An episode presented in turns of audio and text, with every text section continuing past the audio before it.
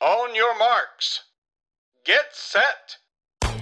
Välkommen till Maratonlabbet, en podcast om löpning med mig Johan Forsstedt och Erik Olofsson.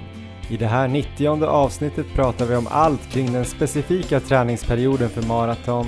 Vi går bland annat igenom vilka pass som bör finnas med, vad man ska ha klarat av innan tävlingsdagen och hur progressionen i träningen kan se ut.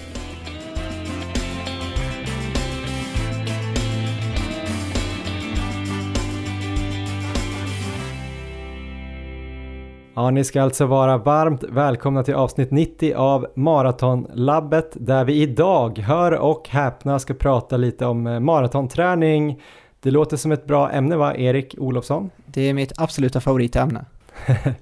det kanske var därför vi startade podden en gång i tiden, att vi skulle ja, prata om maraton och springa maraton. Det har inte blivit så här jättemånga maratonlopp för mig, men du har ju sprungit en hel del, eh, så det här är väl ditt eh, huvudämne inom löpning måste man väl säga. Ja, jag satt och funderade på det här tidigare idag, så det har blivit sju maraton sedan vi startade podden. Tre 2018, tre 2019 och ett maraton än så länge i år. Så nu blir det andra här om fem veckor. Just det, du har ju ett maraton i Uppsala den 18 oktober där du ska gå för, vilken tid vågar du säga? Ja, det kommer vara full kamikaze-satsning mot sub 2.30, så det är stenhårt, det är jag medveten om, men det känns, eh, känns roligt och lockande. Ja, och eh, smalt. Väldigt, väldigt smalt mål, men eh, det, det är så målen ska sättas. Vi har ju säkert pratat om maraton tidigare, får jag hoppas, i den här podden eftersom vi heter Maratonlabbet. Men vi tänkte att vi nu går in här då i ganska kritiska faser kan man väl säga i höst. Du har ju ditt lopp här om fem veckor. Jag ska ju springa ett maratonlopp eh, den 14 november, MLM Marathon. Vi släppte ju det i förra avsnittet. Det blev ju fullbokat direkt, eh, 45 platser.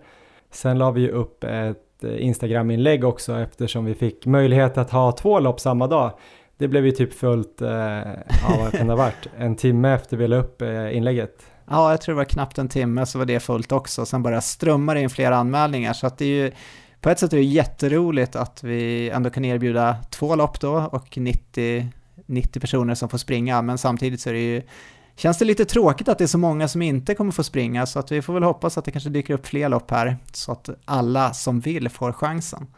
Det verkar ju finnas underlag, i alla fall om man har ett sånt här lite mindre coronaanpassat lopp då, så det kan man väl eh, tipsa om till alla som är sugna på och kanske arrangera en maraton. Eh, det är många som har tränat hårt i år och det är många som förtjänar att få prova sina vingar. Det kommer bli jäkligt kul den 14 november om det inte då blir minus tre och eh, hagelstormar och eh, snö. Men det får inte jag prata om Erik, för du tycker att det är negativ energi, eller hur? Ja, men det är bara att klä på sig rejält Johan, så kommer det där gå hur bra som helst. Härligt att höra, men eh, som sagt, när det här släpps är det väl då ganska exakt åtta veckor till eh, startskottet går där i Uppsala.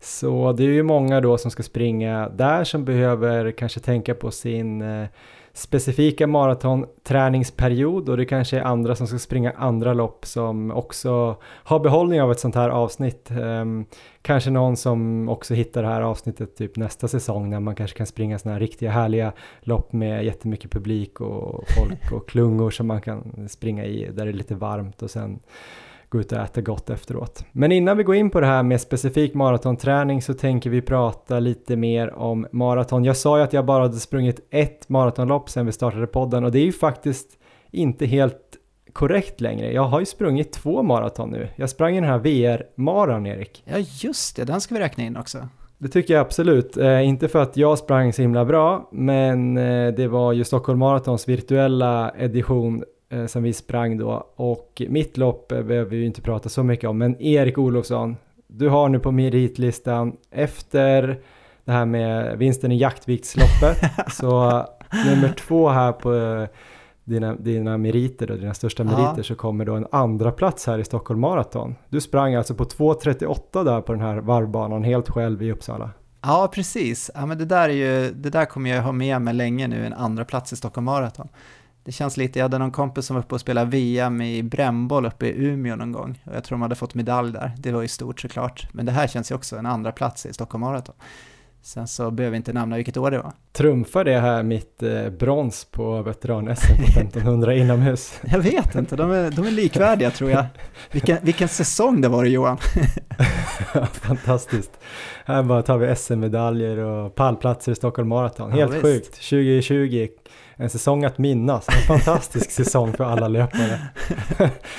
Nej men skämt åsido, mitt, jag hade ju ingen konkurrens. Du hade ju väldigt bra konkurrens ändå. Det var ju många som sprang bra.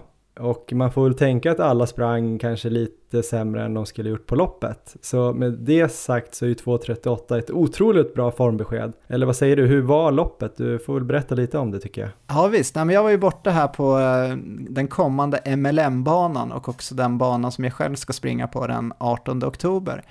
Så den går ju här borta i Uppsala i ett ställe som heter Boländerna, lite så industriområde. Kanske inte världens skärmigaste bana, men eh, det har blivit lite av ett så här smultronställe för mig nu. Jag är där cirka två gånger i veckan, jag kör mina kvalitetspass på den där fyra kilometers asfaltslingan och det är så här ren, ren och skär glädje varje gång jag kommer dit. Det är ju så här höjdpunkterna på veckan när man får köra kvalitetspassen här i den specifika perioden. Visst är det så Johan? Du känner också så va? Ja, men vet du vad jag tänkte på? Jag känner kanske inte riktigt så, men du håller på att bli Hanna Lindholm. Gillar du semlor och sånt? Hon gillar ju också springa så här i, i industriområden och på avfartsvägar till E4 och sånt. Ja, det låter ju alldeles fantastiskt om jag håller på att bli det. Det var en... Du borde bjuda in henne till MLM om vi har någon plats kvar som vi kan locka fram. Ja, det vore, det vore riktigt stort. Nej men så att jag, jag tog mig ut dit, jag cyklade på min eh, mormors gamla cykel där, det är nog Uppsalas eh, sämsta cykel, så att eh, jag var rejält uppvärmd när jag kom dit, det är ungefär 4-5 kilometer dit. Sen så hade jag i cykelkorgen med mig energi i form av fem stycken gels och vatten. Och sen så var det ju bara att dra igång den här appen då, ehm, efter att jag hade listat ut hur det skulle gå till. Och eh, jag var lite ledsen över att jag inte fick springa med Spotify. Det var ju rekommendationer där att man inte skulle ha igång några andra appar, så att jag fick ju helt enkelt eh, nöja mig med att lyssna då på, på appen. Och den startade ju väldigt peppande när det drog igång där. Det var lite, lite tutor och annat och sen så var jag igång med mitt lopp. Och eh, snurrade runt där på den här varvbanan. Det skulle bli tio varv ungefär totalt. Och Mm. eh, ja, men det gick ju, första milen gick så här helt otroligt bra. Jag hade extremt låg puls. Det var väldigt, eh, väldigt bra helt enkelt. Så att jag snittade ju där det jag skulle och det var väl 3.45 fart, 3.44 någonstans. Och jag tror inte jag var högre än 152 i puls där första milen. Ehm, och ska vi liksom dra några jämförelser så när jag sprang i Rotterdam till exempel och väggade hårt ehm, så var jag uppe i 170 i puls redan där vid 10 kilometer. Så en eh, fantastisk känsla första 10. Ehm, andra 10 gick också bra. Jag var liksom inne i mitt flyt där. jag sprang runt där på den här 4 kilometers banan. Jag kan den utan och innan nu efter att ha varit där så mycket så att jag tror folk som är ute och går där i området också börjar känna igen mig nu. Ehm, så äh, det var bra känsla halvvägs, pulsen hade väl gått upp kanske mot 160 men det var fortfarande väldigt låg. Där fick jag dock en liten dipp, så att där var det lite så här att eh, det började ändå kännas, okej, nu är det ändå lite jobbigt. Hur mobiliserade du då, då? Vad tänkte du på då? Tänkte du att folk skulle kolla upp eh, ditt resultat här sen eller vad tänkte du på där? Ja, men det var mest bara att jag ville ju genomföra det här passet för att det här var ju ett av mina viktigare kvalitetspass under den här marafartsperioden. Det var egentligen att köra då 40 km i 95% av marafart. Och jag ville ju verkligen liksom sätta det passet. Det, det är ett stort mål i den här specifika perioden för mig, så att det var liksom inga tvekan på att jag skulle ville fortsätta i samma fart. Jag var medveten om att det kanske skulle bli väldigt tufft och att jag skulle få avbryta passet eller kanske gå ner i tempo, men jag ville ändå försöka hålla det så länge som möjligt. Så att det var, det var bara att försöka tänka positivt och eh, att det, det kan ändå vända. Får man en liten sån där dipp så kan det ändå, tycker jag, vända ganska bra. Och jag fick i mig någon gel där också strax efter. Så att det, vid varje då varvning så tog jag helt enkelt och drack vatten. Och på vissa av varvningarna så tog jag också en gel där från cykelkorgen. Så det var ganska optimalt upplägg ska jag säga. Tre mil in så började det nästan kännas bättre igen. Då var jag ganska pigg. Fast eh, pulsen hade väl gått upp lite där så då var jag kanske ändå nosade på eh, 165 ungefär. Mm. Och, och sen så, eh, ja, sen så kändes det faktiskt ganska stabilt hela vägen. På slutet, eh, sista fem kilometerna, då var jag ändå uppe i någon slags 170 puls, så då, då, var ändå, eh, då var ändå pulsen hög, men eh, kunde spurta lite på slutet också, sista kilometerna och gick till slut i mål. Målet var ju att gå under 2.40 någonstans. Och det slutade alltså på, ja vad var det, 2.38, 2.38.40 tror jag, något sånt där. Mm. Helt sjukt bra tycker jag. Men eh, jag tänker bara där du sa 170 puls då, för de som inte har koll på dina pulszoner. De flesta lyssnarna sitter väl hemma med någon stor affisch där de har våra pulszoner och sådär. så de vet när de lyssnar på det här. Men eh, är det nära tröskel där, 170 eller? Ja, det är väl ganska exakt på tröskel tror jag. Så jag har väl maxpuls på 185 och eh, jag skulle tro att min tröskel ligger där. Men eh, om du jämför känslan du hade här då på 2.38 med den känslan du hade i april när du sprang 2.38 eh, på en annan bana i Uppsala där det var i och för sig lite blåsigare men också platt och varvbana och sådär. Känner du att du har gått framåt? Ja, det måste jag säga. Det här är ju ett väldigt, väldigt positivt besked gentemot det loppet. Då sprang jag och skrek sista åtta kilometerna och trodde att jag skulle avlida och fick ju sänka farten. Och okej okay, att det var uppläckt lite annorlunda så att jag kanske hade sprungit lite fortare från början och sen tappat lite fart på slutet. Men det var en helt annan känsla nu. Jag sprang inte och skrek för mig själv på banan utan kunde i alla fall se, tror jag, hyfsat habil ut hela vägen och Eh, var inte helt slut i mål heller, utan det var liksom, jag kunde gå i mål och eh, var ganska bra återhämtad efteråt tyckte jag. Så eh, det känns som att jag har tagit några steg sedan i våras, så det är jäkligt kul. Det är ju ganska sjukt för jag är ju lite av pessimisten här då. Jag är inte pessimistisk egentligen tror jag generellt till livet och så. Men jämfört med dig så är jag ju den som kanske tycker att tider låter lite snabbare än, än vad du gör. Du Aha har ju inga gränser att sätta mål och sådär. Jag har ju tänkt att eh, 2.30, är det är nog lite för hårt ändå. Eh, ja. om man kollar också sådana här tabeller och sånt. Eh, och vad du har gjort tidigare. Så du är ju sjukt bra men eh, 2.30 det kommer ju inte funka. 2.34, 33 kanske. Men nu vet det fan alltså. 2.38 på egen hand. Hade jag gjort 2.53 på en virtuell mara på egen hand, då hade jag varit helt säker på att jag hade gjort under 2.45 alltså. Ja, alltså nej. jag tänker åtta minuter bättre. Ja, jag vet att det här är stenhårt mål så att jag har otroligt stor respekt för det och eh, jag skulle inte ge mig själv mer än 50% chans att klara det till exempel, utan jag tror det är betydligt lägre, men jag tror ändå chansen finns. Eh, så att jag kommer ju gå stenhårt för det och upplägget som kommer vara den 18 oktober har ju blivit helt optimalt, så att det det går inte att få en bättre chans i alla fall tror jag. Nej, det har ju utvecklat sig till Erik Olofsson Invitational också har jag hört. ja, det är du det. som har roddat hela startfältet nästan, så du har väl bara satt en massa harar där på 2.29.59. Ja. Lås och smångs och hur många är de där som ska ligga i V-formationen framför dig? Ja, men det var lite kul där för några veckor sedan när vi nämnde där att jag skulle springa det här loppet, för då kom det in väldigt många intresseanmälningar. Den första som var, kom in var väl från vår gemensamma vän Kristoffer Hiding, eh, känd från SM i halvmaraton bland annat. Så han kommer komma till start och det är ju, det är ju roligt om, om inte något. Och sen så har det bara strömmat in efteråt, så att jag, loppet har ju liksom blivit fullt nu, de här 45 platserna.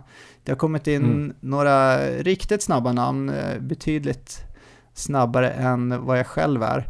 Men sen så är det säkert, jag tror vi är 20 stycken som ska gå alltså för sub 2.30 med då som du sa Kristoffer Lås och Viktor Smångs som harar. Så att det är ju, det kommer ju vara en jätteklunga som dundrar fram där från början.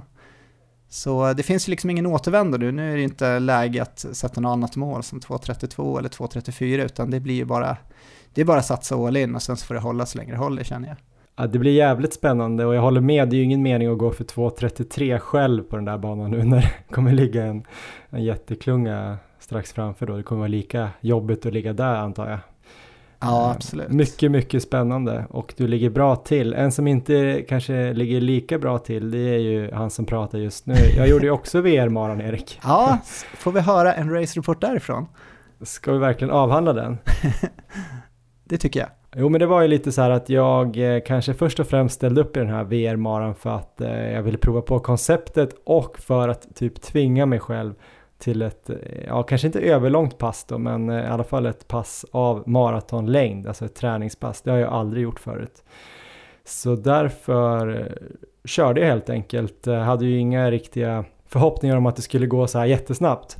Eh, jag hade också som du då lite problem med instruktionerna, eller du hade ju inte problem med instruktionerna, jag hade ju lite problem där. Jag stack ut med en halvladdad mobil, eh, hade typ 180 appar uppe samtidigt som jag fick stänga ner. Fick springa in och hämta en sån här, ett sånt här batteri, ett portabelt batteri och lägga i en midjeväska. Så jag hade en sladd och telefonen satt på den där appen. Jag tyckte kanske inte att det var så mycket pepp, alltså det var en jäkligt kul idé, men jag tror att man borde fylla på ännu mer pepp i den där appen ja. om det här blir någon mer gång. Så jag körde faktiskt Spotify, men var ju livrädd då för att, eh, att det skulle sluta på något sätt och spela in, alltså räcka mitt lopp. Så att jag kollade ju kanske var 50 kilometer, för jag hörde ingenting därifrån, så man ja. kollade så att det fortfarande rullar.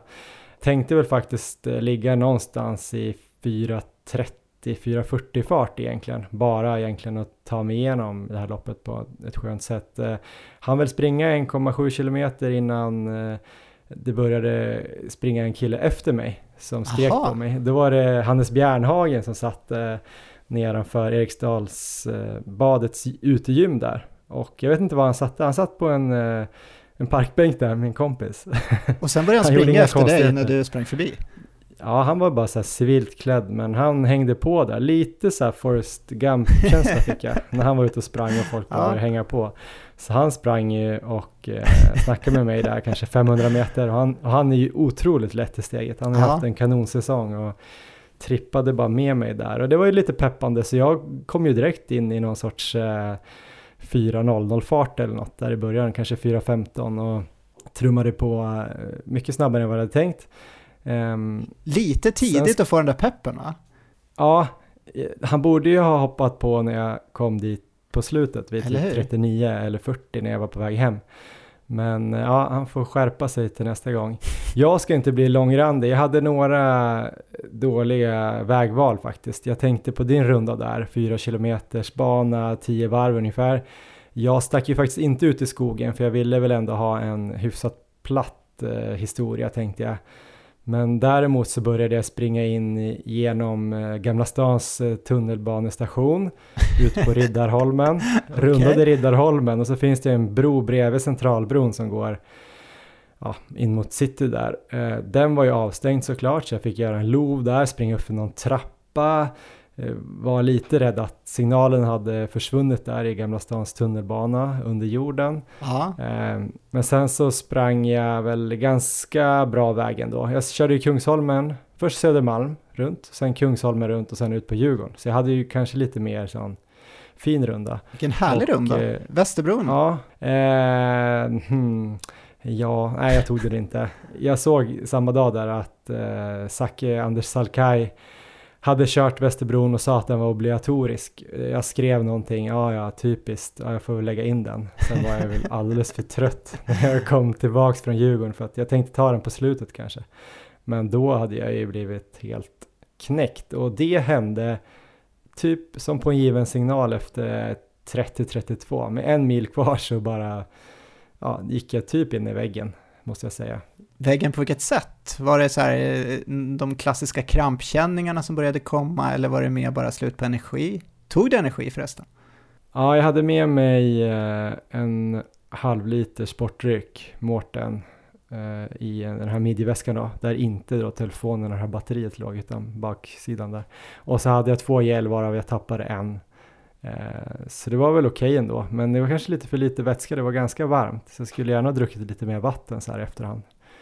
Eh, men jag hade ju ändå energi så att eh, Ja, jag vet inte, det var väl både och tycker jag. Ja. Grejen var, när jag hade sprungit 30, då hade jag väl kanske 4.24, 4.25 snitt, så det var jag ganska nöjd med ändå, för att det var ju en bit under aerob tröskel, så det var ju liksom distanskänsla, fast långdistans. Eh, men då började jag köra lite stories, jag körde lite Insta-stories under det här loppet för Just att hålla mig pigg och alert där någonstans så märkte jag att det var mycket svårare att spela in de här instastoriesarna.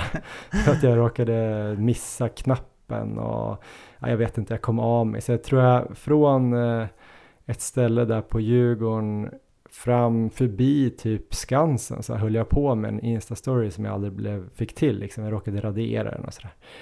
Det var kanske en kilometer jag sprang och filmade mig själv och det, då blev jag jättetrött av det. Så jag vet inte, det var väl det här med influencing-grejen. Det hör inte hemma här när man springer tror jag. Ja, vi skippar det på MLM tror jag, eller så gör jag det ja, åt dig där. Någon annan kanske får filma. Nej, men eh, jag vet inte. Det blev lite krampkänning också, vilket jag typ på det här passet kände nästan var positivt, för då vet jag att jag är där och eh, pushar gränserna lite grann. Så nästa gång jag springer sådär långt så blir det förhoppningsvis bättre. Sen är det ju alltid tråkigt såklart att, att behöva känna det där. Så Eh, sista milen fick jag stanna och stretcha lite och slå av lite på takten så den hade jag väl eh, typ fem fart på. Så att, eh, jag kom i alla fall i mål. Ett tag trodde jag att jag skulle slå mitt eh, rekord från Stockholm Marathon på 3.13.30 men jag kom väl in på strax över 3.14. Ja, men det är ändå Men det var ett bra pass bra. i alla fall. Verkligen, och eh, ja, men bra, bra pass och det finns ju lite att jobba på. Verkligen. Jag kan ju också nämna här att uh, Hannes Bjärnhagen här som var med i din race report är ju en av de löparna som kommer vara med i den här sub 2.30-klungan den 18 oktober. Så där ah, har vi ju en bra kille att rygg på. En grej som kanske är värt att nämna också med tanke på um, min runda då, den var ju stjärnspäckad. Jag var ingen stjärna direkt, men det var ju Hannes Bjärnhagen då. Eh, en liten rising star i alla fall. Ja. Sen fick jag något mess av Kristoffer Lås som hade tydligen skrikit på mig under rundan, hade sett mig någonstans. Det märkte inte jag. Och sen sprang jag ju på Carolina Wikström ute på Djurgården när hon var ute och uh, körde den här sista sista joggen inför SM-maran som hon senare vann då på lördagen. Ah, så det. att eh, det var ju bra inspiration på så sätt. Men synd att inte jag kunde leva upp till de där namnen. ja, det kommer. Men nöjd med passet. Annars då Erik, har det hänt något annat kul som du är nöjd med förutom det här eh, andra platsen i Stockholm maraton? Ja, men eh, veckan efter sen, slutet av veckan, alltså förra helgen här, så var vi ju i Vålådalen på vårt läger. Andra året i rad nu och eh, det var ju helt fantastiskt. Vi, ja, igen. Ja, vi måste ju säga det, det låter som att vi upprepar oss, men det, det var det verkligen. Vi var där med en fantastiskt härlig grupp till att börja med och hade tre riktigt fina dagar. Ja, jag var ju faktiskt lite orolig efter Chamonix där, att man skulle tycka att Vålådalen känns lite fjuttigt i jämförelse. Men det var lite av två olika upplevelser faktiskt. Chamonix var ju väldigt storslaget som någon sorts eh, svenskt fjäll på steroider eller vad vi kallar det för. Alltså det var ju så fantastiska vyer överallt. Men däremot var det ju en annan typ av löpning där, lite stenigare, lite grusigare, lite mer jävligt brant upp och brant ner och sen vissa fantastiska partier. Sen finns Aha. det ju säkert eh, mera slingor där och, och, som inte vi hann springa såklart. Men eh, men Vålådalen är ju så här, lite så här mjukt och gulligt. Vi pratade om att, eller det kanske var jag som pratade om det, men att man ville liksom komma upp och bara gosa med fjället och klappa det och lägga sig i djungeln där och rulla runt och det gjorde jag faktiskt någon gång när ingen såg. Eh, men eh, det var så här, det går ju springa mycket mer på något ja, sätt. Verkligen. Att man kan verkligen trycka på och eh, det är ju tekniskt på sina håll där också men lutningarna blir inte riktigt lika brutala även om det var ju någon dag där, sista dagen gick vi upp på den här Östertoppen. Det var ju ändå 600 höjdmeter på 6 kilometer, men då kan man ju jämföra med de här 1000 höjdmeterna vi gjorde i Chamonix första 5 kilometerna på en dag, så det blir lite skillnad. Jag fick ju lite Chamonix-känsla där sista dagen måste jag säga. Ja. Um, men sen så när vi väl kom upp på toppen där, då planade det ut och då var vi ute på lite skattjakt som du hade ordnat. Ja, jag tänkte ju kalla det för skattjakt, men sen lät ju det lite så fel och respektlöst, så det blev upptäcktsfärd till slut. Men Just det var ju ett, eh, det ligger ju faktiskt ett gammalt flygplansvrak eh, där bakom, eh, mellan ungefär öster och västertoppen, fast bakom leden ner i branten ner mot eh, Ottsjön där som ligger på andra sidan. Och det hade inte jag riktigt koll på faktiskt eh, förut. Den har ju legat där sedan 66. Eh, tyvärr två som gick bort då i en flygkrasch. Men det har legat kvar där, de har liksom inte fraktat ner det där planet och folk har samlat ihop eh, delarna och det, det, ser ganska intakt ut. Så det var lite kul att vi dels letade efter det och att jag fick med mig några andra fast det började typ snöa där strax innan. Ja, det var riktigt eh, kallt. Men det var kul att vi hittade det också, det var faktiskt häftigt. Så det är ju ett tips om, om ni är uppe i Vålådalen. Verkligen, och dag ett var ju också riktigt roligt när vi fick lite proffshjälp där i backteknik. Ja, vi hade ju eh, fått dit eh, Fanny Borgström, känd från Maratonlabbet. Nej, känd från alla hennes fantastiska prestationer på olika bergslopp runt om i världen och bland annat vunnit Kia fjällmaraton. Grym bra löpare och grymt bra person och människa. Hon kom dit och körde lite backteknik med fokus kanske då på utförslöpning som kanske är det som eh, ja, de flesta kanske behöver slipa på när de kommer upp till fjällen första gången. Ja, precis. Jag måste slipa på min armföring lite mer, såg jag där på videon sen. Jag ser ut som en sån här elvisp när jag kommer ner. Jag fick ju något tips där i Chamonix av Tobias som vi sprang med att vi skulle försöka balansera med armarna, att man inte behövde tänka, tänka så mycket på att hålla armarna. Men där hade jag tagit ett steg för långt så att jag kom ner som en elvisp på, eh, på filmen, så att eh, jag har lite att jobba med. Det känns ändå som att det är lite så man kanske ska göra. Man får ett tips, man överdriver det, känner så här, det här blev jävligt konstigt och sen tonar man ner det igen, men då har man kanske ändå mer än vad man hade från början. Så att eh, nästa år Erik, tredje ja, gången gilt i Vålådalen, då kommer du för fan vara fullfjädrad Kilian Jorné-kopia med för backarna. Underbart.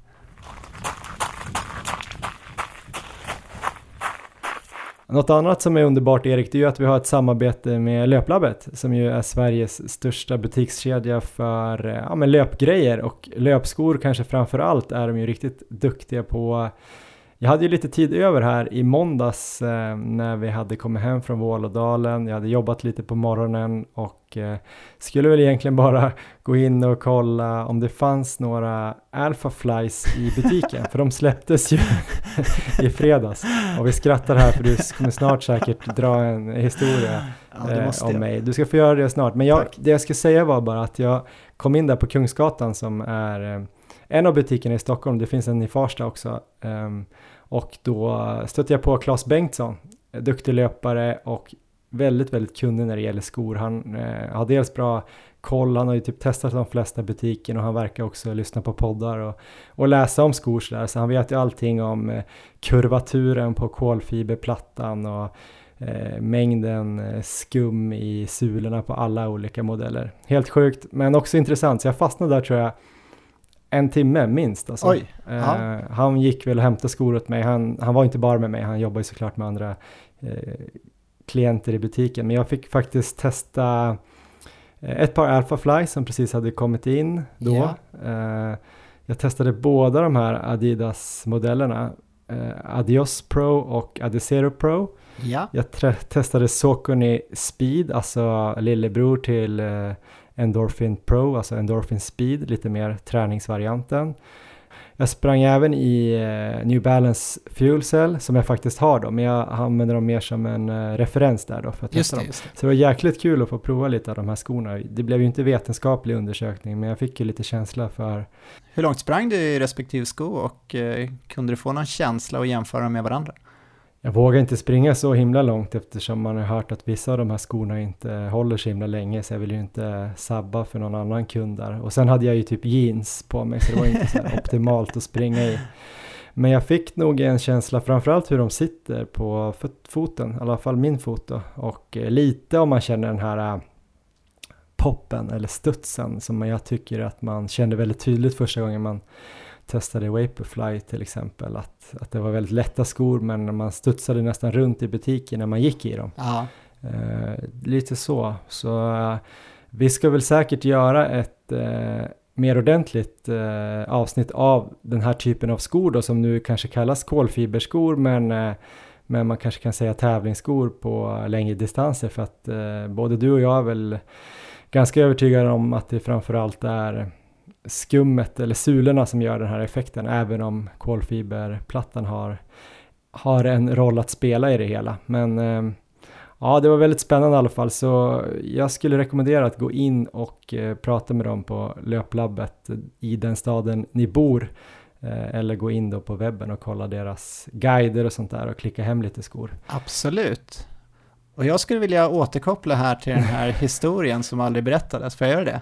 Ja, du kanske undrar varför jag gick in och skulle hålla på och testa skor när jag redan kanske hade några ja. på väg hem eller så? Eller? Nej, det var ju så här att vi var ju i Vålådalen eh, som vi nämnde förra helgen och jag tror det var fredag kväll som eh, Löplabbet då skulle släppa. Vi hade ju nämnt det här i podden i tidigare avsnitt att de skulle släppa skorna då på webben och i butik eh, det här datumet. Och det var väl klockan eh, helt enkelt 00 de skulle släppas. Så vi låg där på rummet då i varsin säng och eh, kollade lite där på kvällen när vi skulle sova där Johan. Och då såg vi att de här mm. skorna redan hade börjat komma in. Men det var vissa storlekar som fattades på just Alphafly som vi båda var ute efter.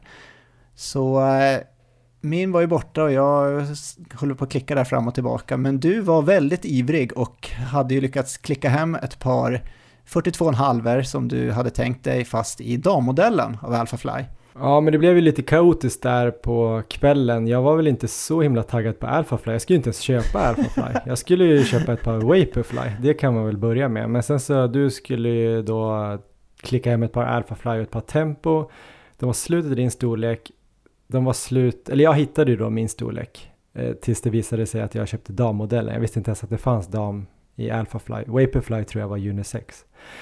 Så då gick jag in på Alphafly, såg att 42,5 herrar var också slut. Det var bara de två storlekarna som var slut. Så det var ju någon som försökte sabotera podden, eh, antar jag, som hade ja. köpt alla. Eh, då hade jag väl då redan ett par 42,5 i dam. Köpte ändå 43 i herr också, för jag tänkte det kan ju passa så. Eh, kändes lite dumt eh, att göra det, men men. Sen så råkar jag se då i min varukorg att eh, dammodellen 42,5 är 275 mm långa, alltså 27,5 cm, medan då en vanlig 42,5 i herr är bara 270 mm. Så då tänkte jag, vänta nu, då kanske dam 42,5 är lite för stora. Så då klickade jag hem ett par dam 42 också. Så när jag kom upp till frukosten där dagen efter så var jag stolt ägare till tre par Alphafly. Ja. Eh, ja, det är, är konstigt det där.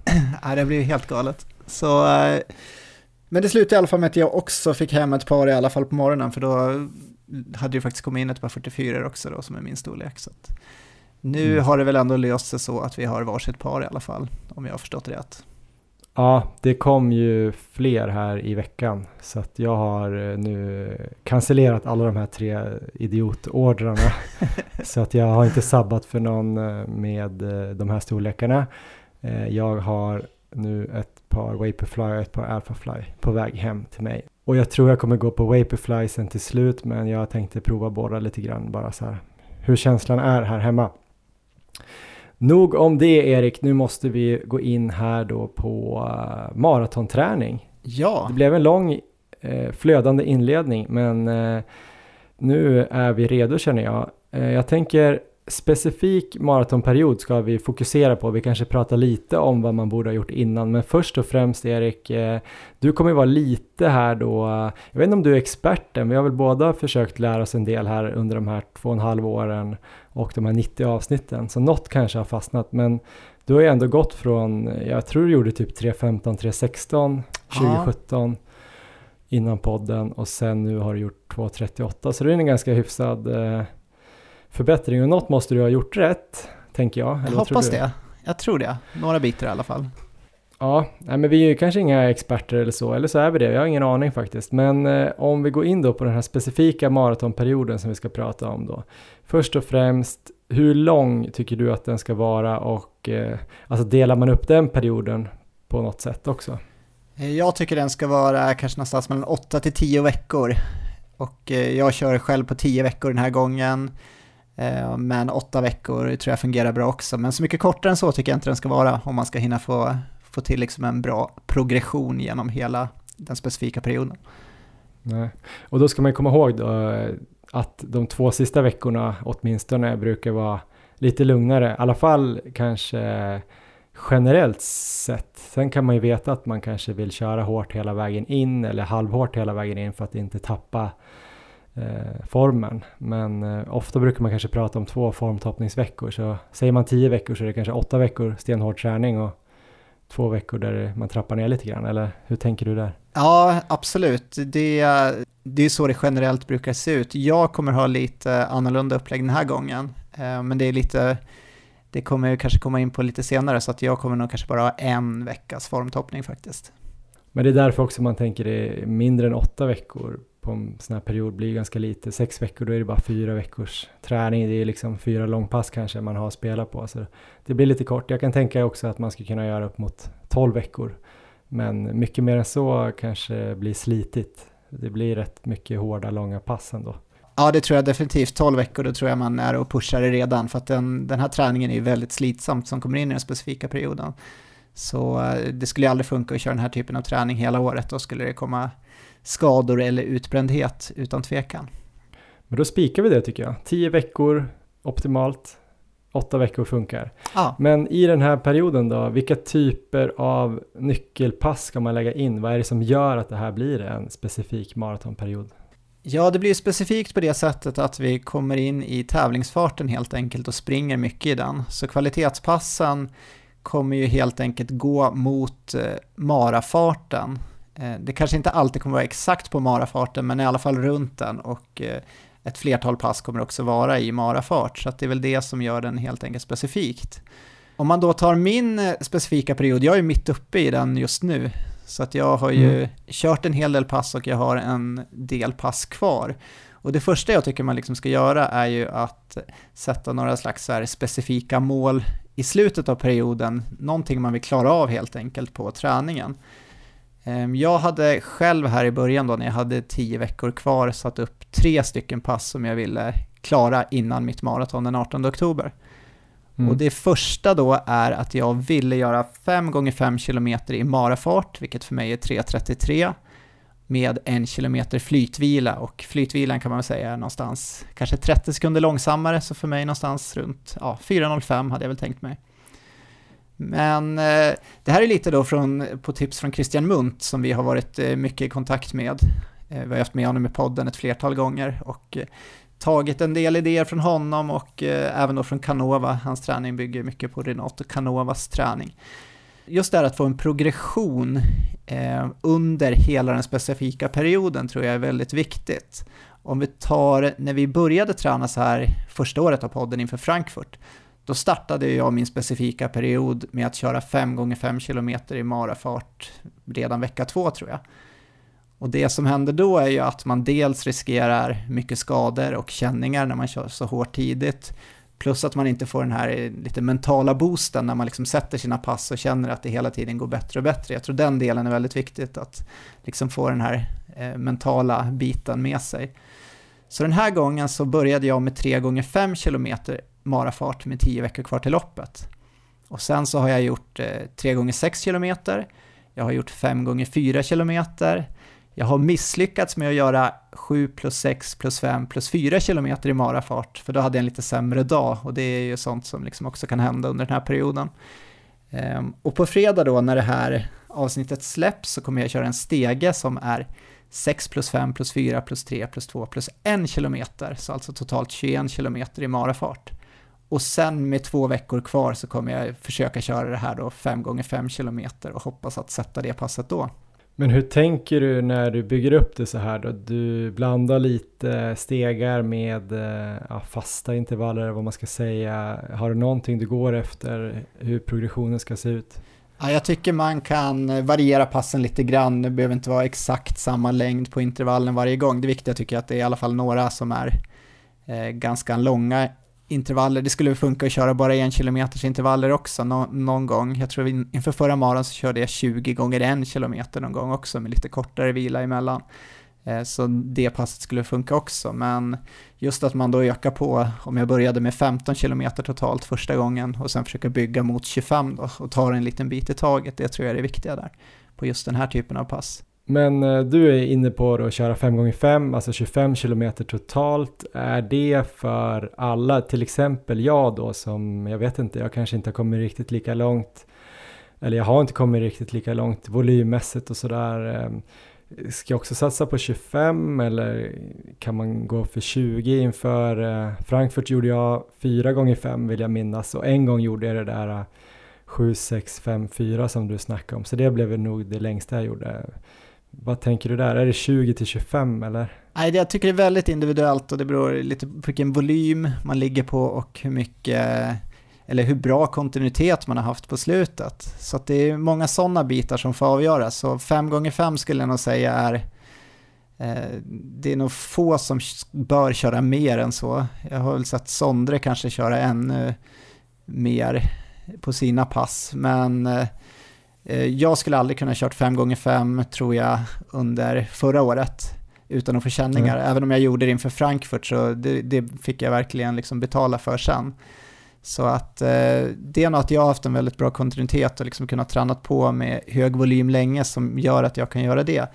Du har ju haft en ganska bra kontinuitet på slutet tycker jag ändå, men kanske inte samma volym, så för dig kanske 20 km är lagom. Så 4 x 5 eller 5 x 4 kanske kan vara ett bra slutmål där. Mm. Hur tänker du kring eh, det här passet då? Är det någonting du lägger varje vecka i den specifika perioden och bygger upp det eller varvar du det här passet med något annat pass? Ja, jag skulle säga att jag kör det här varannan vecka ungefär. Och eh, okay. ett annat pass som jag har kört mycket då, som jag har varvat lite med, är att köra jojo. Där man helt enkelt kör en kilometer lite snabbare än marafart och sen så en kilometer lite långsammare än marafart. Ehm, så ungefär 103% av marafart och 97% av marafart tycker jag kan vara en hyfsat bra riktlinje. Mm. Och eh, progressionen som jag hade på det, det var ju att jag började med att försöka köra 15 km jojo, eh, någonstans runt 3.28 och eh, 3.38 eh, var det som jag siktade på, man skulle kunna göra Så skillnaden. fem sekunder långsammare och fem sekunder snabbare än marafart helt enkelt? Ja, precis, man skulle kunna göra det ännu lite större skillnad kanske, men jag tycker det är ganska lagom att köra så. Ehm, så att det, i början av perioden så hade jag 15 km som jag siktade på och eh, slutmålet är att klara 20 km eh, jojo och det siktar jag på att göra kanske tre veckor innan min mara. Just det. Sa du när du skulle försöka göra det här 5 gånger 5 Hur långt innan? Ja, det har jag lagt in två veckor kvar, så med 14 dagar kvar ungefär så kommer jag försöka att sätta det passet. Okej, okay. och jojo tre veckor innan? Ja, precis. 20 kilometer. Mm om man tänker jojo-passet här då, vad är det för eh, liksom, anledning till att du gör det? Vad är det bra för så att säga? Jag tycker det, är, det ger som en slags känsla när man kommer ner i de här lägre farterna som ändå är väldigt snabba. Det är ändå nära marafart. Det blir nästan som att det blir lite återhämtning där. Pulsen går ner och eh, man får en ganska bekväm känsla av att springa i det där tempot när man har en bra dag i alla fall. Så att eh, det är, eh, ja men rent mentalt så är det, det är ett väldigt jobbigt pass men eh, det ger som en, en självförtroende-boost när man väl lyckas sätta det. Um, och det är också ett pass som, som vi vet att Canova kör med många av sina adepter så att det har vi ju tagit lite därifrån och det tycker jag har funkat väldigt bra. Så det tycker jag är ett eh, pass som man kan prova på på de flesta nivåer. Sen så får man ju själv då bedöma hur, hur långt det ska vara. Men om du skulle jämföra det med att kanske bara köra, eller bara, men köra 15 i marafart rakt av eller 20 i marafart rakt av. Eh, vad blir liksom skillnaden på det? Är det just att du får, jag vet inte, marafarten känns lite långsammare än där snabba? Ja, men det är väl precis det att man, eh, när man väl då kommer ner och kör i marafart, för det var ju också i de här specifika marafartsintervallerna, så kanske man ändå har varit uppe i lite högre farter också, gör att man känner sig lite mer bekväm tycker jag. Ehm, så eh, jag tycker just att kombinera de där två passen har, har fungerat väldigt bra.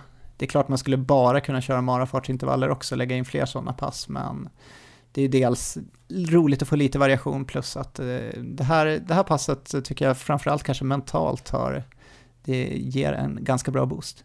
Mm. Har du något fler nyckelpass? Jag kan kanske gissa vad det kommer vara. ja, eh, och... Det börjar med lång och slutar på pass. Det är ju ett eh, långt pass. och det har vi ju redan pratat om här i början av podden. Och det jag har gjort är ju att eh, mitt slutmål med just det här passet var ju att klara 40 km i 95% av marafart, alltså exakt det jag gjorde här på Stockholms virtuella maraton. Det kom ju sex veckor innan eh, mitt riktiga maraton, vilket ju egentligen är för tidigt, men det passade in på väldigt bra sätt med tanke på att vi har haft lite så här fjällläger och sånt eh, som har legat ner kanske annars skulle kört det. Det optimala skulle jag vilja säga där kanske fyra veckor innan. Men nu mm. när vi ändå skulle springa Stockholm Marathon Virtual Edition så kändes det både roligt och eh, ah, det låg ändå okej okay, tyckte jag, så att uh, det känns ju väldigt bra att jag redan har klarat av ett av de här målen i alla fall. Mm. Ehm, jag byggde emot det genom att köra bland annat 42 km i 90% av marafart innan, så då hade jag alltså ett snitt på 3.53. det gjorde jag med åtta veckor kvar, så jag hade lite progression på det också. Men om man tänker sig just progressionen i det här då, du nämnde ju där att du gjorde 90, men innan då man ens ska gå in i den här specifika maratonperioden, då borde man kanske rimligtvis vara uppe i 40-42 i liksom lugn fart för att Absolut. överhuvudtaget kunna öka farten och springa så långt. Jo, jag har även haft pass som har varit lika långa i lägre farter innan. Um, så har jag haft en väldigt bra kontinuitet innan under grundperioden också, så det här är ju, det krävs ju att man har en ganska bra grund för att uh, kunna ge sig på de här passen. Uh, det är ingenting som jag skulle gjort 2018, ingenting som jag egentligen skulle klarat av 2019 heller tror jag. Så det är väl egentligen Nej. första året som jag känner att jag liksom har nått dit där jag kan springa de här passen utan att det blir liksom för lidande efteråt heller. För det var jag lite fundersam på nu efteråt och hur återhämtningen skulle bli, men det har ändå känts väldigt bra. Jag hade ett pass som jag kanske körde lite för tight in på med marafartsintervaller, som inte gick lika bra som jag hade tänkt, men sen så Um, en dryg vecka efter hade jag ett riktigt bra pass igen, ett sånt här jojo-pass, så att jag känner ändå att jag återhämtar mig bra efter det där. Vi kan ju upprepa det, vi hade ju Mustafa Mohammed i förra avsnittet och eh, vi jämför ju såklart inte dig och honom, men han hade än så länge byggt upp det här lite snabba långpasset till 35, så jag menar allt är ju relativt, så han springer ju på sin nivå och du på din nivå, men han var inte där än, så att man kan ju tänka på det också att eh, det är jäkligt tufft. Alltså man kan ju faktiskt springa en mara på 95 procent av sin kanske potentiella kapacitet på ett lopp också om man inte har en perfekt dag. Så det, det är nästan som att springa en mara så att säga. Ja, och har man haft eh, hög volym och eh, ger sig på det här passet så man får ju vara beredd att eh, man kan ha en lite sämre dag och få kliva av då innan så att man inte eh, liksom kör på sig, kör slut på sig helt. Det är ju ingen mening att liksom tappa en vecka eller två för att återhämtningen blir lidande. Mm. Andra långpass då som man kanske brukar prata om i specifika perioden som vi också varit inne på, som vi också kört. Eh, Eh, det är ju kanske mm, ja, progressiva långpass där man kanske startar lugnt och ökar upp farten hela, hela vägen.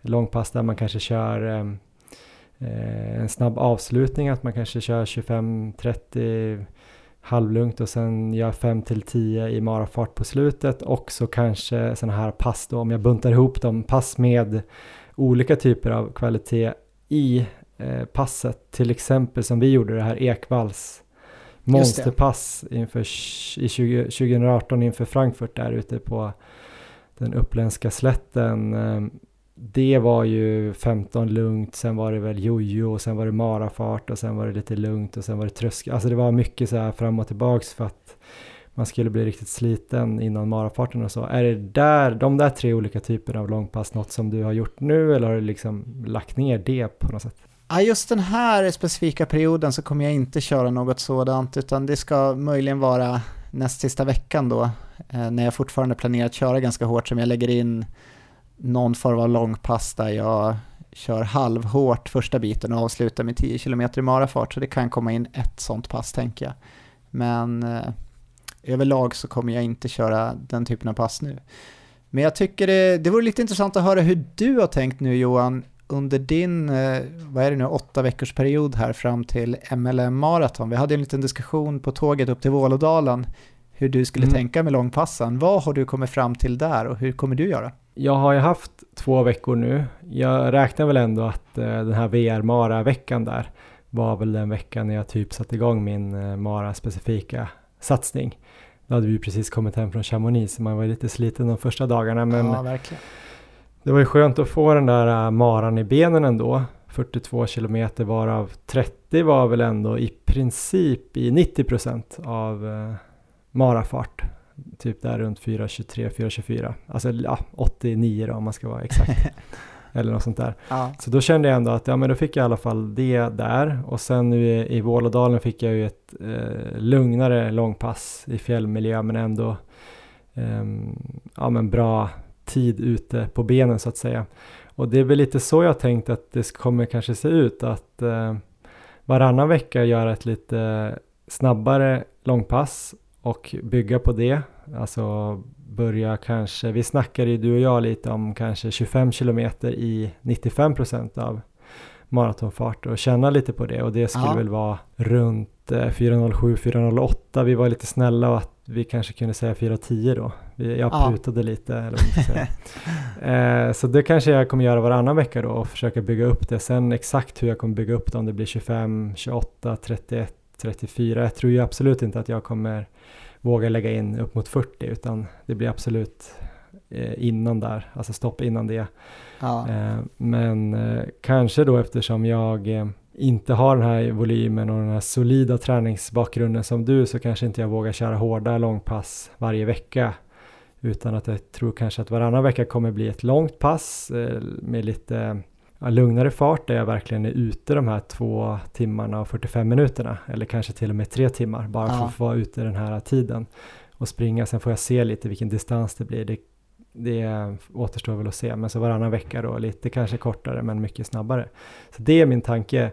Sen får vi väl se de här långa, lite lugnare passen. Där kan man ju tänka sig att om man har en riktigt bra dag att man kan kosta på sig en snabb avslutning då kanske. För det är ju inte riktigt lika slitigt om jag har gjort 32-33 och känner att jag kan öka några kilometer på slutet bara för att prova att springa marafart på tunga ben. Så det är ju mer kontrollerat på något sätt. Jag tycker det är, det är intressant också att det, det funkar ju att bygga från båda håll. Jag har ju som haft en konstant distans här då på kanske 40 eller 42 kilometer och sen så har jag ökat på farten lite grann på den distansen medan du då har en konstant fart och börjar på 25 och bygger upp mot 35.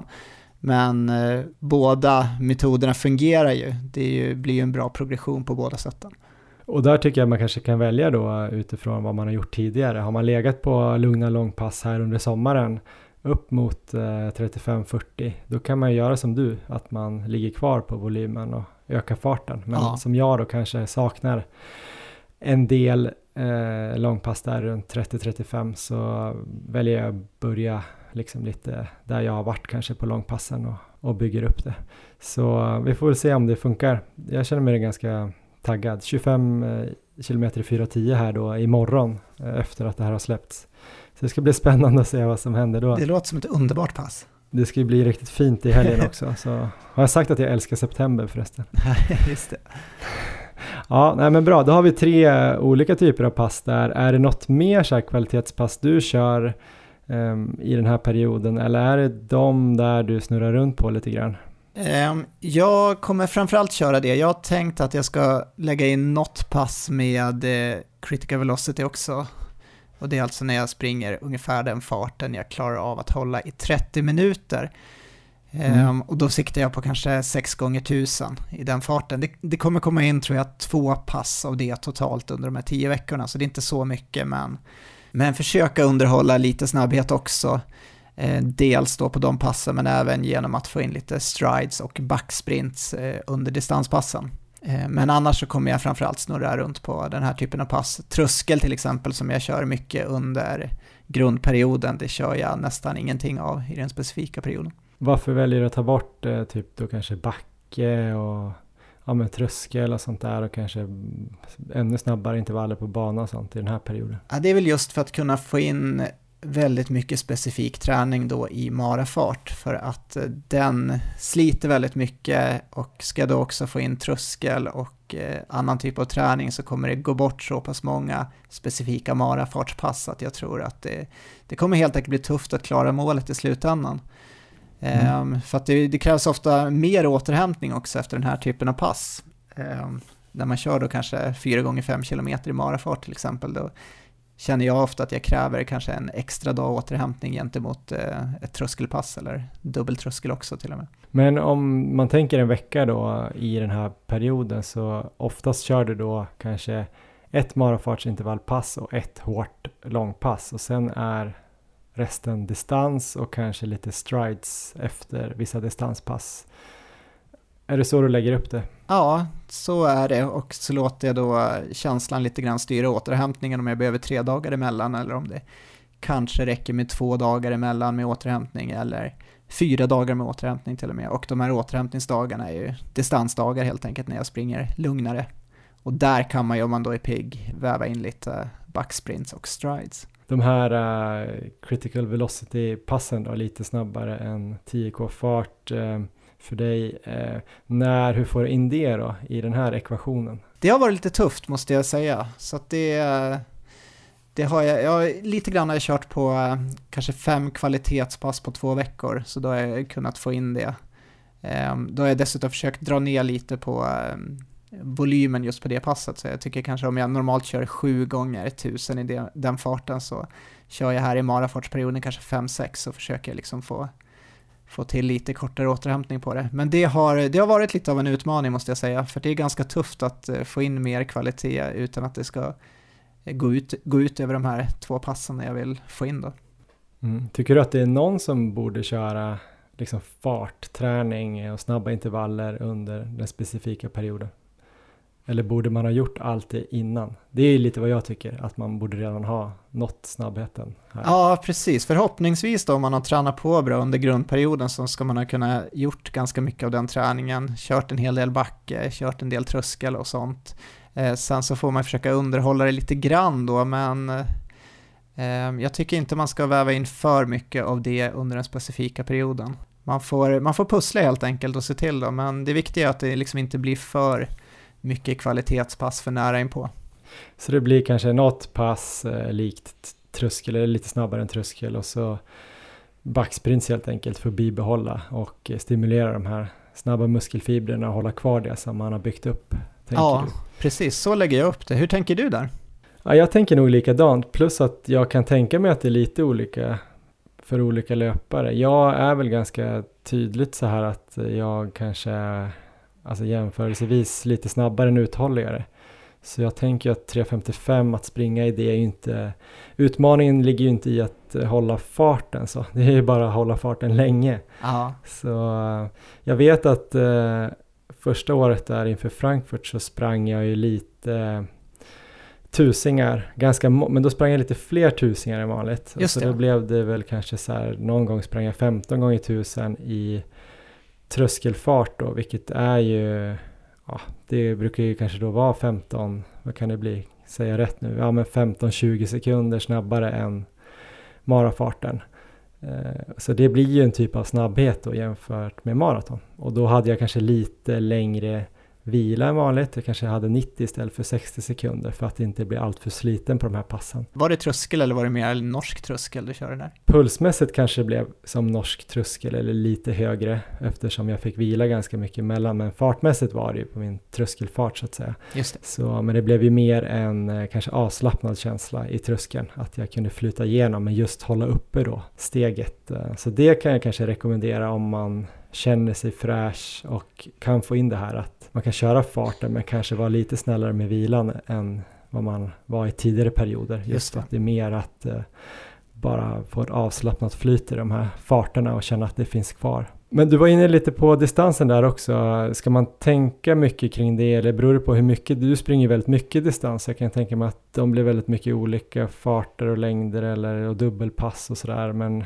men hur ska man tänka där? Är det något man bör laborera med överhuvudtaget eller? Ja, det tycker jag. Jag tycker det är, jag tycker det är väldigt viktigt. Jag tycker det är en stor nyckel, eller jag kan säga en vik, viktig nyckel kanske i den här perioden. Och att man då inte springer den för fort. För det tror jag är en stor risk att man, gör man det så kommer man inte fixa den här hårda träningen som kommer krävas, utan det är egentligen två delar då med distanspassen. Dels att få bättre löpekonomi och att få de här fysiologiska och metaboliska förbättringarna, men det får vi även i låga farter. Men sen så ska det också på något sätt underhålla, ge oss någon slags grund som gör att vi klarar den här hårda träningen. Det gäller ju hela året med distanspassen, så att jag tycker de är jätteviktiga, men kanske speciellt viktigt under den här perioden att man verkligen träffar farterna och att de är ganska lugna.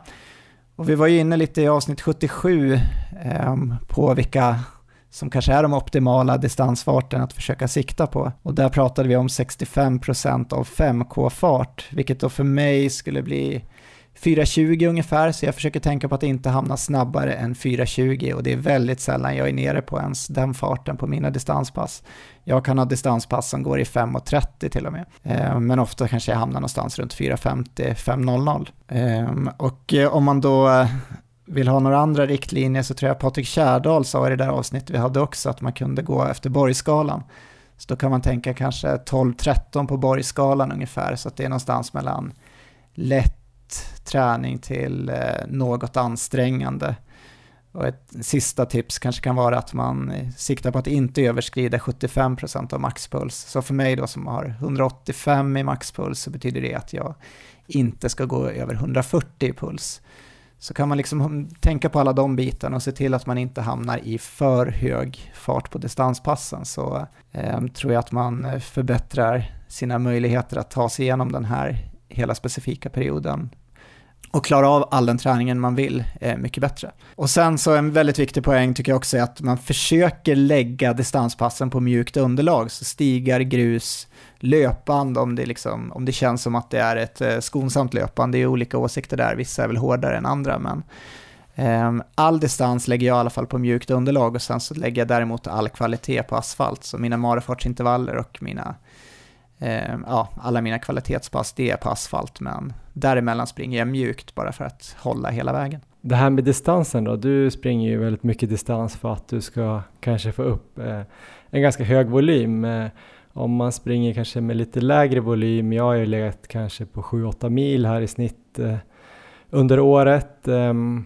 blir kanske inte lika mycket distans, men vad tänker du kring den fördelningen då? Liksom, ska man göra de här eh, marafartsintervallerna och långpassen eh, riktigt långa och sen fylla på, alltså förstår du vad jag menar? Det blir inte så mycket distans om man bara har 7-8 mil att spela på. Kan alla träna för maraton egentligen? Ja, det är en jättebra fråga. Ehm, jag har ju fått, jag har tagit mig an här en ganska stor utmaning just under den här perioden nu fram till MLM maraton. Så under de närmaste åtta veckorna då, tio veckor totalt, så ska jag försöka hjälpa min syster Jenny som ska springa med mm. träningen då inför hennes lopp. Och det är på en eh, förhållandevis liten mängd träning för att klara av ett maraton. Hon har sprungit några gånger tidigare så att hon har som bäst sprungit på 3.35, det var några år sedan nu. Eh, jag har försökt eh, få henne att anmäla sig här några gånger till olika maraton, men hon har väl inte känt mm. att hon har haft tid. Men den här gången har hon i alla fall gått med på att springa. För att hon var, ja, gått med, hon var väl lite sugen också tror jag. Så hon har tid att göra ungefär 3-4 pass i veckan och eh, har väl sagt att ungefär en volym på 4 mil i veckan är det hon hinner med. Hon har stressigt schema med jobb och tre barn som har olika aktiviteter under veckorna och sådär. Mm. Så det här har ju varit en utmaning att uh, försöka planera det. Hennes längsta pass på slutet har varit 15 kilometer och hon har ju tränat på med hyfsad kontinuitet, men det har inte varit någon eh, större mängd, utan det har väl ofta legat där någonstans mellan kanske tre eller fyra mil. Det jag tänker där då, det är ju att om vi då tar långpasset som vi har varit inne på ganska mycket, eh, så målet där som vi har satt, eller som jag då satt här, är väl att försöka få till ett lugnt långpass på kanske minst 30 kilometer. Men däremot inte ha några krav på fart där, utan bara liksom att träna på att vara ute länge och eh, försöka klara av helt enkelt att eh, springa så länge som möjligt. Eh, ja, inte över tre timmar förstås, skulle jag vilja säga en hyfsad gräns, men från 15 då ska vi försöka bygga upp mot 30 och hon fick börja med 17 km då i lugn fart vecka 1 och sen så är planen att öka på det passet med kanske 2 km i veckan och om allt går bra och vi når upp till 30 km så kan man ju kanske lägga in en liten fartdel i slutet av passet så kanske de sista 10 km kan bli i marafart då, om det är lugnt innan. Så det är väl någon slags slutmål som man kan ha då. Och eh, hur fördelar du den här sista milen träning? Ja, precis. Så ska vi då komma upp i det passet på 30 km, då måste det ju på slutet här bli lite längre i volym, så att istället för fyra mil så kanske jag i alla fall ska komma upp i fem mil får vi väl hoppas. Um, mm. Förhoppningsvis lite mer, jag vet inte om hon är medveten om det än, men um, det är i alla fall min plan för det här. Så att göra det på, det, det är väldigt svårt om man inte liksom har tid att springa mer, så att uh, det kommer ju liksom inte gå att göra det helt optimalt. Vi får väl göra det bästa av den situationen som liksom vi har. Mm. Och sen får man ta och utvärdera det efteråt. Hon kommer ju också få köra marafartsintervaller, men då kanske vi, målet, slutmålet kan vara 3 gånger 5 km i marafart. Och där har vi börjat med 4 gånger 2 km, så att man får väl tona ner lite och köra lite, lite kortare eh, av de här slutmålen. Men mm. problemet här är att det, det är jättesvårt att få in distansen då om man har en sån, sån liten volym och distansen ska liksom på något sätt underhålla och eh, ändå göra att man fixar den andra typen av träning.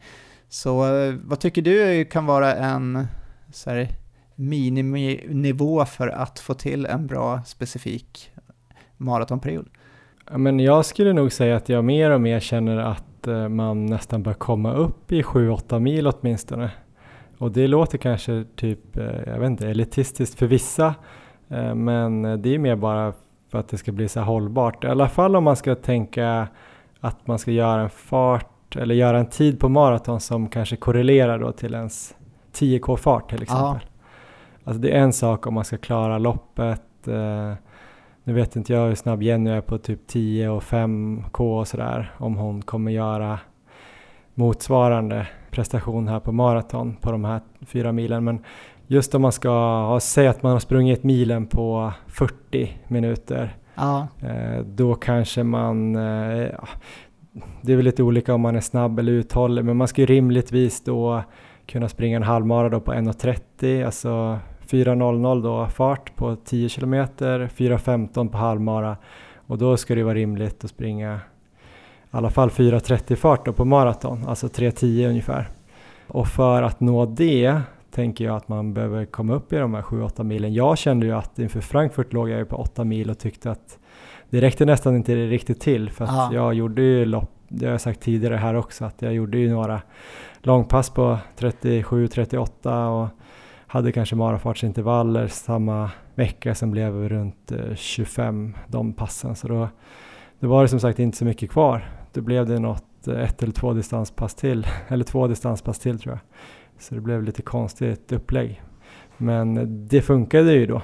Men eh, ja, jag vet inte, någonstans där kanske egentligen. Sen måste väl folk som vill springa maraton och bara kan träna 5-6 mil eller kanske 4 också få göra det såklart. Men man ska väl veta att det kanske blir lite mer att klara av det än att verkligen, verkligen prestera. Ja, jag tror det är framförallt den där sista milen då som många pratar om i maraton som nog kommer bli lidande om man inte har kommit upp i en hyfsad volym i alla fall. Vi kan väl lägga till där också att eh, jag tror vi båda är överens om att eh, en stabil volym genom hela den specifika perioden är det man vill sträva efter. Så även om jag pratade här om att jag hoppas att Jenny ska komma upp på lite högre än de här fyra milen i slutet av eh, den perioden så siktar jag själv till exempel på att eh, ha en ganska stabil volym. Om jag då eh, i grundperioden siktar jag ofta på att springa kanske 17-18 mil om jag har den möjligheten, men i den specifika perioden siktar jag mer mot 15-16, så lite lägre. Och det gör jag för att eh, jag tycker att kvalitetspassen sliter mer under den här perioden.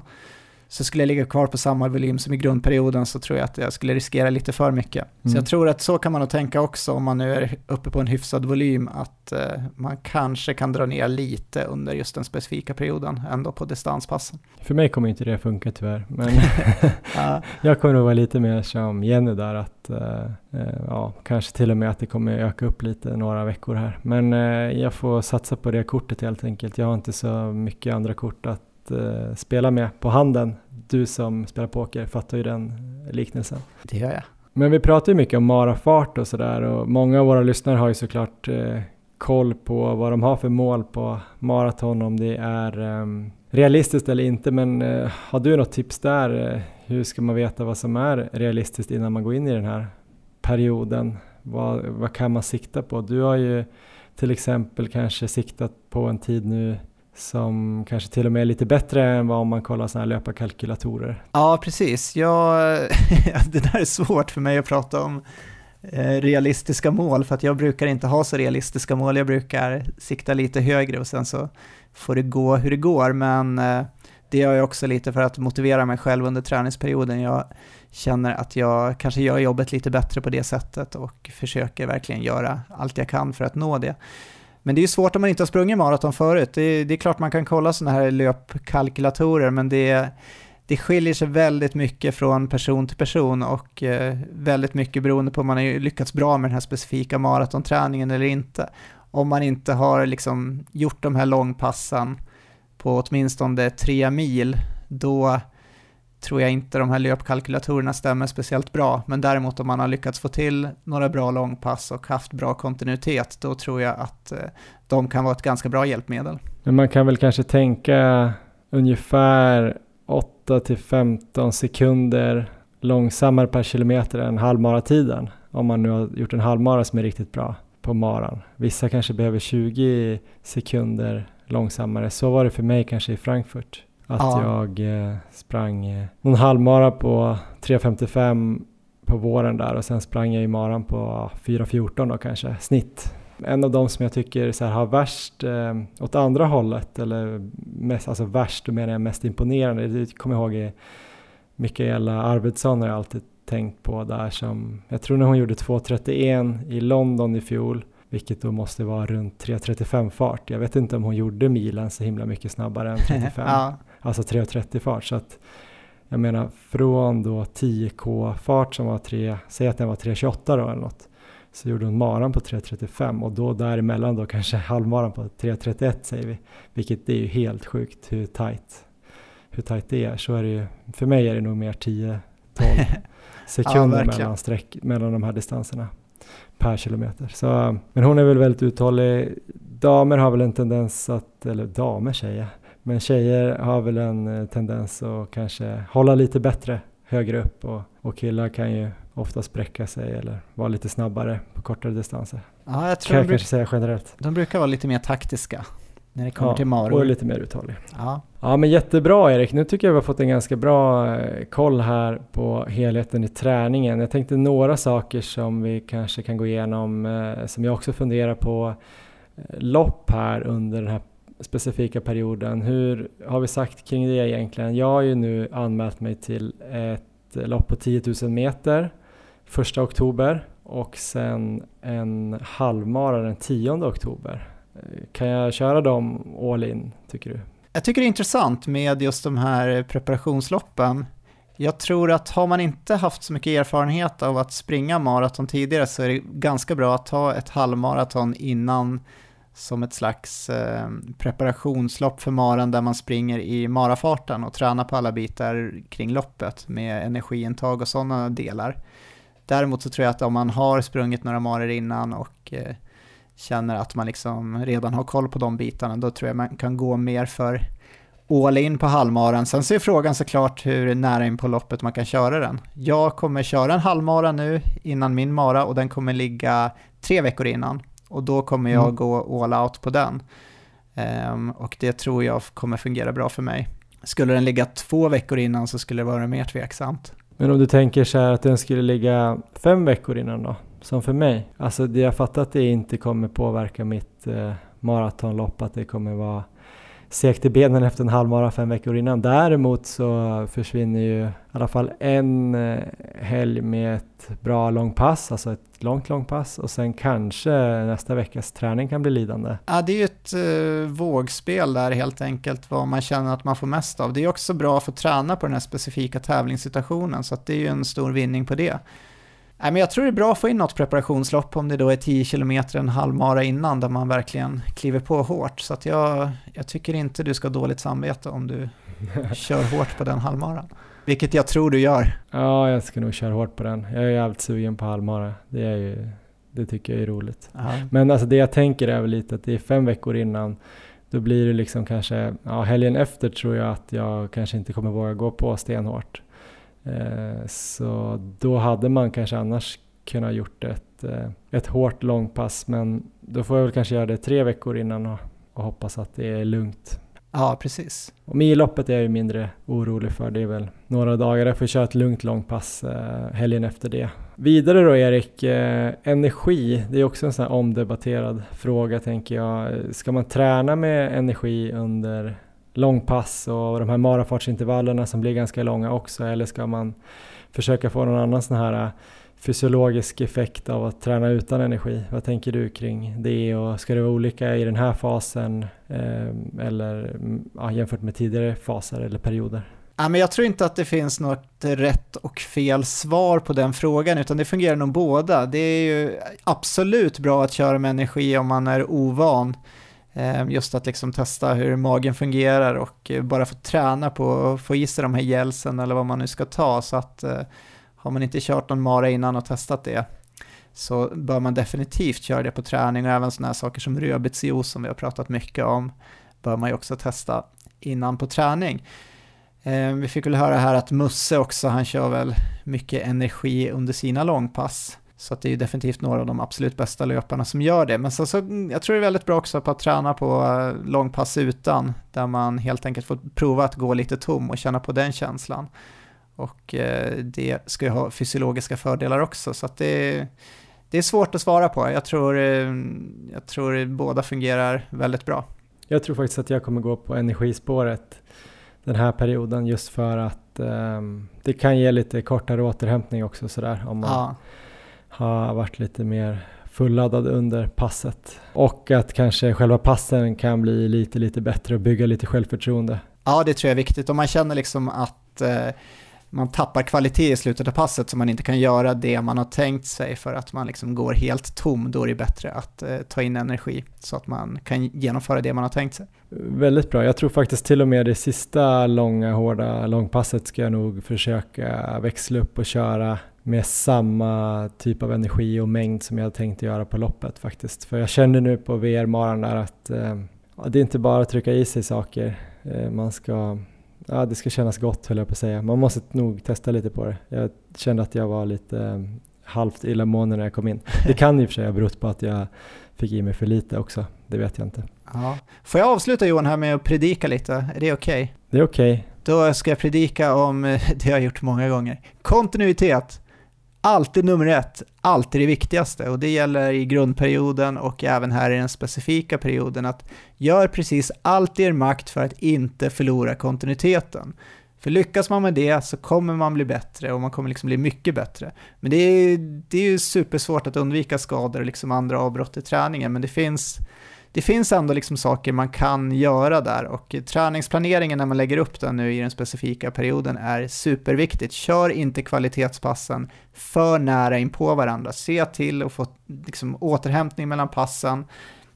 Ta en extra dag om det behövs. Man behöver inte liksom följa planeringen slaviskt heller. Och kör då inte distanspassen för hårt däremellan. Och nummer två, det är just det här risktagandet som jag ändå tycker att många tar, att man känner lite grann, man får en liten känning, får lite smärta och sen så fortsätter man springa. Man vill inte bryta passen, man kör på i alla fall. Och eh, då kommer det komma avbrott. Och eh, det, det, är liksom inte, det finns inget enskilt pass som kommer göra någon skillnad egentligen, utan kontinuiteten är det som kommer göra skillnad. Så eh, ja, tänk på de bitarna. Det är lustigt att du tar upp det Erik, för jag tänkte, jag hade en liten kort grej bara som jag tror vissa undrar. Det är det här med styrka under den specifika perioden. Man kanske har kört styrketräning i vinter, man kanske varit duktig att hålla ihop det här i vår och sommar. Och, nu då, ska man köra styrka under den specifika maratonperioden också? Och hur gör du? Bra fråga. Um, Ja, men jag tycker, har man liksom kört på med styrka innan i grundperioden så fortsätt köra under den specifika perioden också. Så kan man eh, under formtoppningsperioden kanske lätta upp det där och inte köra. Ehm, det är min tanke om det. Tyvärr så har jag tappat styrketräning ganska mycket under senaste tiden här. Jag har inte varit på gymmet så mycket och kört helt enkelt, utan det har mest blivit pass utomhus. Så jag har eh, tyvärr slarvat med styrkan. Eh, jag ska definitivt ta tag i det igen Ehm, efter min mara och när jag går in i grundträningen igen, men jag tycker ändå det är viktigt att hålla i. Svinbra och eh, sen finns det ju andra pusselbitar då som vi har snackat om förut i podden, men ja, såklart eh, Erik, du nämnde ju återhämtning då eh, och kanske extra vilodagar, men just sådana här saker som kost, sömn, eh, fortsätta med sin eventuella då rehab även om det känns bra så kanske man kör sina övningar som man någon gång har fått av sin sjukgymnast eller naprapat.